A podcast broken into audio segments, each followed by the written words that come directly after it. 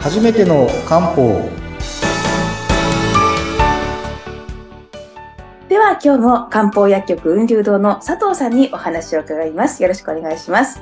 はい、よろしくお願いいたします。はい、インタビュアーの北村明子です。さあ、えーいよいよ2ヶ月目に入りましたね。そうですね、はい。はあっという間の感じですが、まあ、いろいろと寒くはなってきたと思うんですけどね。そうですね。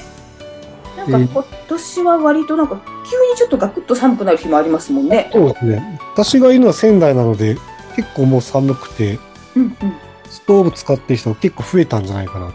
あ、そうですか。あの、私がいるのは東京なんですけど、あの、毎日ではないんですが、エアコンつけるの。あでも、はい。夜になるとぐっと冷える時があります。朝はもう冷えますよね。そうですね。朝晩はちょっと冷える時期になってきましたね。さあ、そんな中で、えー、漢方のね、お話を伺うんですけれども、今日はどんなお話が伺えますか？そうですね。ちょっとこれまであの、それこそ季節養生で漢方処方変わるっていうお話もしたんですけど、ちょっとあの、実際その個人の体質でどうやって漢方を選ぶかっていうときに、こんな考え方がありますよっていうのをちょっとお話しできればなと思います。はい。よろしいですか？はい、お願いします。えっとですね、あの、漢方の、こう、まあ、実際選ぶときに、まあ、大切な指針があって、よ4文字熟語があるんですけど、はい。えー、おな、四四文字熟語で、えー同じ病気の異なる治療って書いて、同病一っていう四文字熟語があります。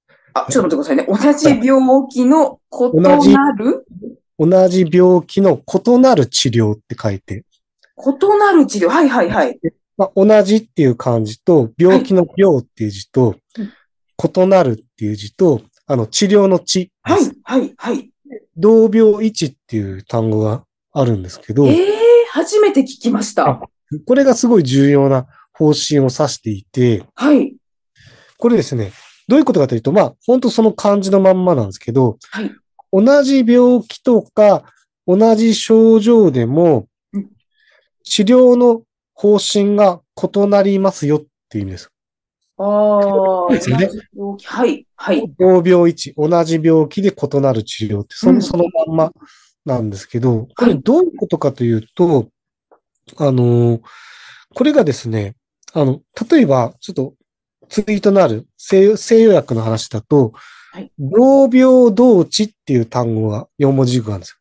それは、同病同時。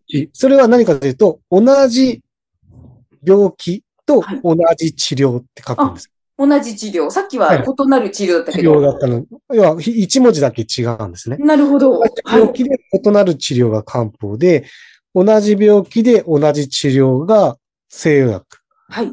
なんがメインなんですけど、どういうことかというと、例えば頭痛が、頭痛の治、頭痛になりましたよって時にうん、よく西洋薬だと CM できますよね。まあ、薬の名前は言わないですけど、頭痛なに、頭痛に〇〇っていう、頭痛だったらこれ飲みなさいよ。うん要は、頭痛っていう同じ症状であれば、これがいいですよ。これを使って治しますよ。それが同病同治。なるほど。はい。はい。よくや、まあ、要は、よく CM してますよね。CM でよく見ますね。これだったらこれ、みたいな。うんうん。あれは要は、病気が一緒だったら同じ治療だから、ああいう CM が打てるわけなるほど。なんですよ。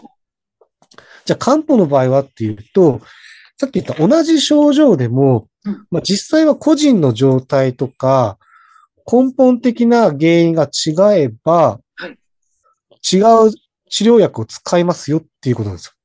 例えばですね、例えばさっき言った頭痛に〇〇だったら同病同治だったわけなんですけど、漢方だと、例えば私が頭痛ですって言っても、どれが適切な処方か選べないんですよ。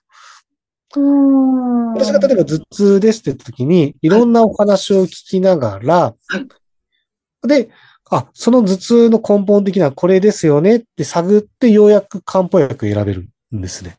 ああ、原因、原因ですかね？原因。例えばですね、ええあ例えば血流が悪くて頭痛だったら、い血流を改善した方がいいわけうん。なんですよね。はいで、これがストレスが原因で頭痛だったら、ストレスを減らした方がいいわけ。そうですね。ねうん。あと人によっては水分代謝が悪くて頭痛になる人もいれば、最近多いのは貧血、血が足りなくて頭痛になる人もいるんですよ。ああ、へえ。あとは、頭痛っていう症状は一緒であってもうん、今言った通り根本的な原因が違ったら使う処方全然違うわけ確かに。ですよね。ええ。なので、同じ病気で異なる治療なので、同病一致っていうのが漢方の重要な治療方針の一つ。なんですへえ。なんか聞くとそうだなって、すごく納得するんですけど、でも、当たり前っちゃ当たり前なんですけど、うん。普通の一般の人はもう頭痛だからこれっていうふうにやっちゃって、そう。基本的な治療に走ってないんですけど、でもこれ確かにそうだなって思いますよね。思います、思います。で我々は当然これをやるんですけど、はいであのーよくあるのが、それこそ勉強会で、あの、一番来る質問は、私これ飲んでるんですけど、合ってますかみたいうんうんうんうん。来るんですよね。で、前も言った通り、外れてる場合が多いんですうん、そうそう、そうおっしゃってましたよね。よ。外す場合が。なぜかというと、我々はこの同病一致ですね。この同病一致という方針に従って、はい今の個人の体質とか、場合による季節も見ながら、で、かつ根本的な原因を探ってうん、適切な処あの処方を選ぶわけうーん。なんですよ。これができないと、漢方はある意味有効活用できてないってなっちゃうんですよね。でそれもちょっともったいないです。我々から見ると。確かになんかそう、外れたものを飲んでる人がいるってお話もされてましたもんね。で、なんか治りが悪いです。それは悪いでしょっていう。それは悪い。違うもの飲んでるんですもんね。それで漢方効かないって言ってほしくないんですよ。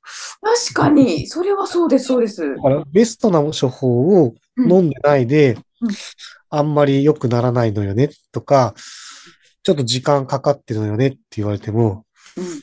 場合によってはすごい早く結果出るものがたくさんあるので、これ、もし合ってたら一撃ですよね、きっとね。早いもの早いです。本当に。ねえ。でもこれ大事なのは、その患者さんが原因が分かってるといいんですけどね。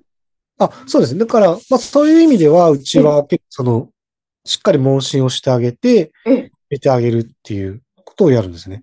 えなので、ちゃんと、あの、これも前に言ったと思うんですけど、こういう理由もあるからこそえ、漢方詳しい人に相談するっていうのは実は重要ですよ、と。じゃないと時間とお金無駄にしてしまうかもしれないので。本当だ。そういう感じなんですよね。だからうちも漢方相談いろいろやってますけど、やっぱりちゃんとこれに、こういう考え方で選ぶっていうことをしてるんですよね。へえ。漢方相談って、なんか、初めての方だとど、どうやればいいんだろうって戸惑いそうです。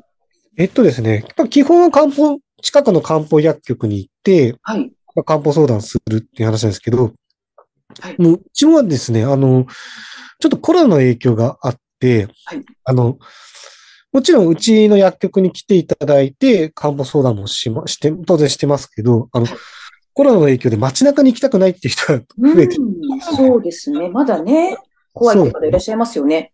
それでその結果、結構前からスタートしたのが、あの、ズームでオンラインで相談して、必要な漢方をお送りするってやってるので、まあ、国内であれば、ええ私もあの、漢方相談しているので、もしさ、近くに漢方薬局ないとか、えもしくはなんかちょっと入りづらいんですっていう時はうん、あの、気楽に相談してもらえば、私自身がこう、オンラインで相談して選ぶということはやってますので、ええあ、ズームで、あれですか？その、パソコンだったりスマホだったりで。そうそうなんです。今増えてるんですよね。ええで、であの、じ一回やっちゃうと、そっちの方が楽だみたいな 確かに。そういうお家から、お家から相談できますもんね。なんか、なんか来た方が早いんじゃないかっていう距離の人もいるいるぐらいなんですけど、ズームで、全部ね、じ自宅でね、普段着で、で、できますもんね。なので、まあ、ズームで相談したり、うんあとは、時々メールとか、うんうんメッセンジャーとかやり取りするんですけどはい、まあ、そうやって直接いろいろお話を聞く、まあ、ことがすごい重要かなと思ってます。へえ。それは、ど、どうなんですか？あの、無料で相談できるんですか？相談はうち今無料でやってますので、全然気軽に聞いていただ、もう普通に健康相談するような感じで聞いていただければ、私もやってますし、もう一人うち薬剤師いますので、今薬剤師二人でいろいろと、あの、相談を受けてますので。へえ、えー、でも初めての時って、なんか、ど、どんなこと話せばいいんだろうって、戸惑いそうな感じがします。まあでも基本は一番辛い症状とか、早く治したい症状を聞いて、で、我々はそこに関していろいろ質問しながら、あの、根本的な原因を探っていくっていう感じですね。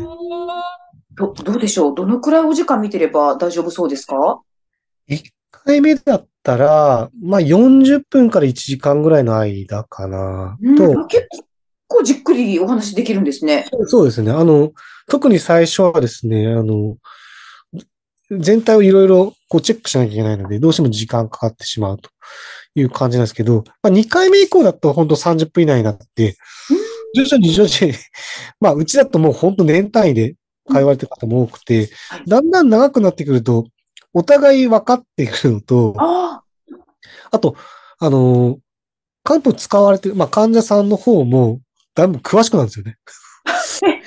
やっぱり、そう、知識ついてくるんですね。聞いて、まあ、これでしょみたいな。私今これですよねって、だんだん分かってくるので、えー、で、その正解率がやっぱりだんだん上がっていくので、あの、話す時間だいぶ短くはなってああ。もう人によっては5分10分でこれですよねって、もうテキパキテキパキ決まって、あ、じゃあこれでいきましょうっていうふうになることもあるんですけど、だいたいまあ2回目以降も30分しないぐらいになって、いろいろ相談しながらっていう感じですよね。あ、そうなんですね。じゃあ慣れてきたらもう、あの、確認で終わるみたいな。人もいます。もういろいろ、いろんな時にこれって、特にあの、1年ぐらい経つと、季節でどういうふうに処方を変えるとかも体感するので、うん。利用してる側も。はい。それでわかるっていう感じですね。へえー。これは、あの、ズーム相談は必ず佐藤さんとお話ができますか？えっとですね、まあ、先ほど言った通り薬剤師複数でやってるので、はい、もし私となると、あの予約は、それこそあの、メールとか、あの、予約フォームがあるので、そこに私ご希望の旨書いていただければ、当然私対応しますので。あ、そうなんですね。はい。じゃあ、もし、あの、ズーム相談したいという方は、えー、はい、概要欄のホームページからあ、そうですね。多分。メールを、はい、送っていただければ、相談ができるということですね。はい。